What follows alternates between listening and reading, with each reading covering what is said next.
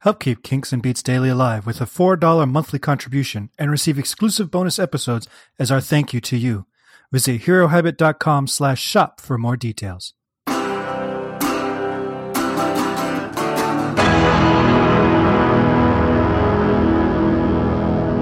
Hello, hello.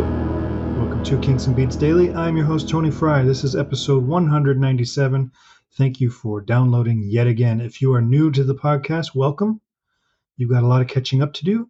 If you are a regular downloader, thank you for your support. Um, all of you, though, please make sure you swing by iTunes and like. Uh, no, you don't like on iTunes. You subscribe on iTunes and leave a five star rating and review. That helps us get in front of more listeners. And um, the more listeners we have, the more fun this is to do. Also, if you like what we're doing here, um, consider throwing in $4 a month to help offset the costs of actually producing this podcast. You can do that at herohabit.com slash shop. And then since some of you guys don't listen to the very end, don't forget we have a new Twitter handle at Kinks and Beats. We have a Facebook group, um, facebook.com slash groups slash Kinks and Beats. And you can always get a hold of me either by email, kinksandbeats at herohabit.com, or by voicemail, 925 494 1739. All right, moving on to our songs. Today we're talking about Living in the Material World, which was released May 30th, 1973, as the title track to George Harrison's second proper studio album. It's his fourth solo album, if you count Wonderwall and Electronic Noise, which were experimental pieces in a, in a movie soundtrack. And it's his fifth if you throw in the Concert for Bangladesh soundtrack, which is a live album. So George has been very busy. He did All Things Must Pass, which is a triple album. Then he does the concert for Bangladesh, which takes up you know a long, a, a big amount of his time. He finally comes in in 1973, and he's going to record um, a new album, his follow-up to All Things Must Pass. And I've always enjoyed this song and this album. As much as we all say that All Things Must Pass is Harrison's masterpiece, this album is probably my favorite of his. Uh, it's the one I return to the most often. Um, it, you know, it's just one of the. I just love this album. It's much more understated, obviously, but there's some really fantastic music on this album. Just really amazing stuff. This track closes the first side of the LP. Um, and it's got some tongue-in-cheek references to Beatles fans, but it's, it's essentially he's kind of comparing this material world. And he's not talking about money as much as he's talking about physical world, material as in things he can touch. Um, and then his spiritual world. And so in the he's talking about these two very different topics. There are two basic sections to this song. There's the list of material world things that frustrate Harrison. You know, he's got the use my body like a car, taking me both near and far, and all that kind of stuff, which is set to a rock groove. And then he explores the spiritual side of himself and shifts the song into an Indian groove. And it's very quiet and pastoral and and you know there's a lot of indian classical music on you know instruments over it and flutes and stuff like that. Um, it was pretty rare for harrison to explicitly use indian music on his solo work in this way. You know he regularly utilized some of the techniques in his songwriting you know in his timing and the drones and all that kind of stuff.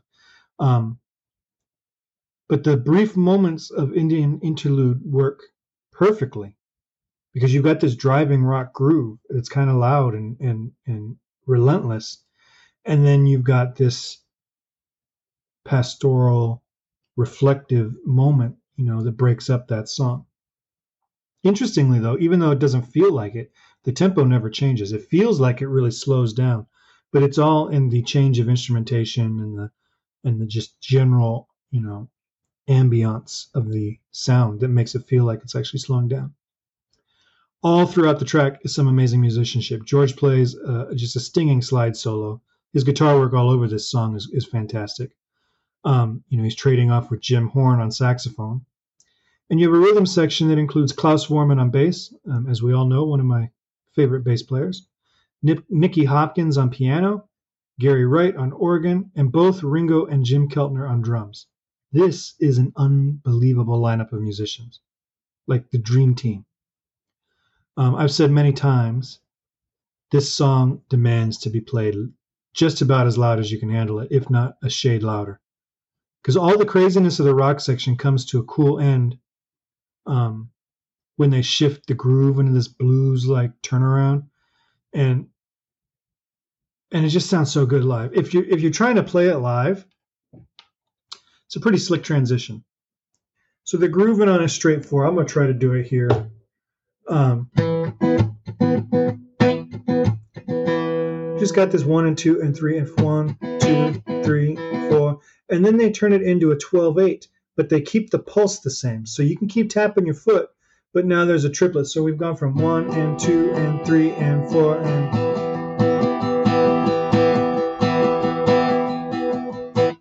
all right. So then um, so now instead of having two eighth notes between each tap of your foot, you've got three notes. You've got a triplet there. You know, triplet, triplet, triplet. And then they shift into a shuffle with a slight retard. So they're going one and two and three and four and.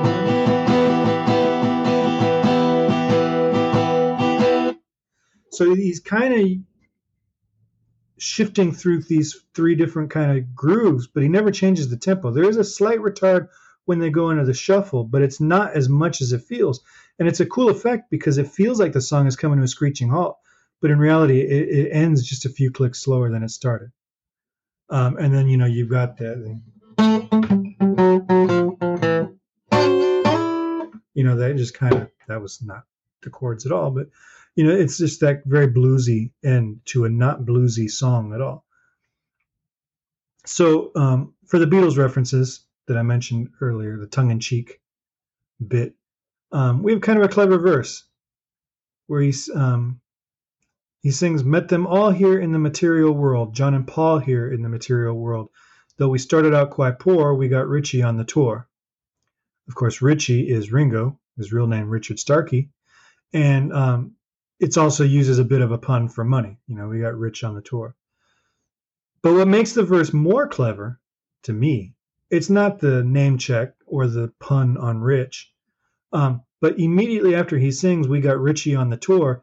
The band drops out completely, and Ringo plays a fill that couldn't possibly be more Ringo esque. If you were to go to a drummer and say, play something like Ringo, they would probably play this exact fill, not even knowing. So that's kind of a, a, a clever little bit of music. There is a bootleg of this session for this album. I think it's living in the alternate world or alternative world or something like that. Um, some of it you can find on YouTube if you know what to search for. If you listen to the instrumental version of this song, and you can find this on YouTube, it's uh, Living in the Material World outtake, I believe. Um, they've got the instrumental version, and it's an early take or an unedited take, I don't know. Um, and you can hear that the rock band actually had an arrangement for the soft Indian section. So the entirety of this track was performed as one piece and not edited together after the fact because it'd be real easy for you to think that they edited the Indian interludes in, but they were all done as one continuous piece. And what's really cool about the bootleg is it highlights how freaking good this band was. Um, you can also hear more prominently the two individual drum tracks um, because each drummer is panned to either side of the stereo spectrum. I think Ringo's on the left um, and he's the, the one doing most of the fills, just based on what the fills actually are. Um, because a lot of them, they just they have some trademark Ringo bits to them. And I think Jim Keltner is doing the more like the get back dunk dunk dunk dunk that that groove underneath it. I could be wrong about that, and I will probably never know for sure, but I am pretty sure that Ringo is doing the bulk of the fills and Keltner's doing the bulk of the just the groove. This is a great track. One of Harrison's few straight ahead rockers, and um, I don't know if I mentioned it. Arguably one of the best groupings of musicians to ever appear on a Beatles solo project. I dare you to give me a better lineup than this. I mean, to have Nicky Hopkins and Gary Wright playing keys alone is enough before you throw in Keltner and Ringo and Klaus. This is an incredible lineup of musicians. Um, if you have thoughts, like I said, give me a call 925 494 1739 and um, or hit us up on the on the groups. Let's get a discussion going. All right. Thank you for listening. Thank you for downloading. Don't forget five star rating and review on iTunes. And I will talk to you next time.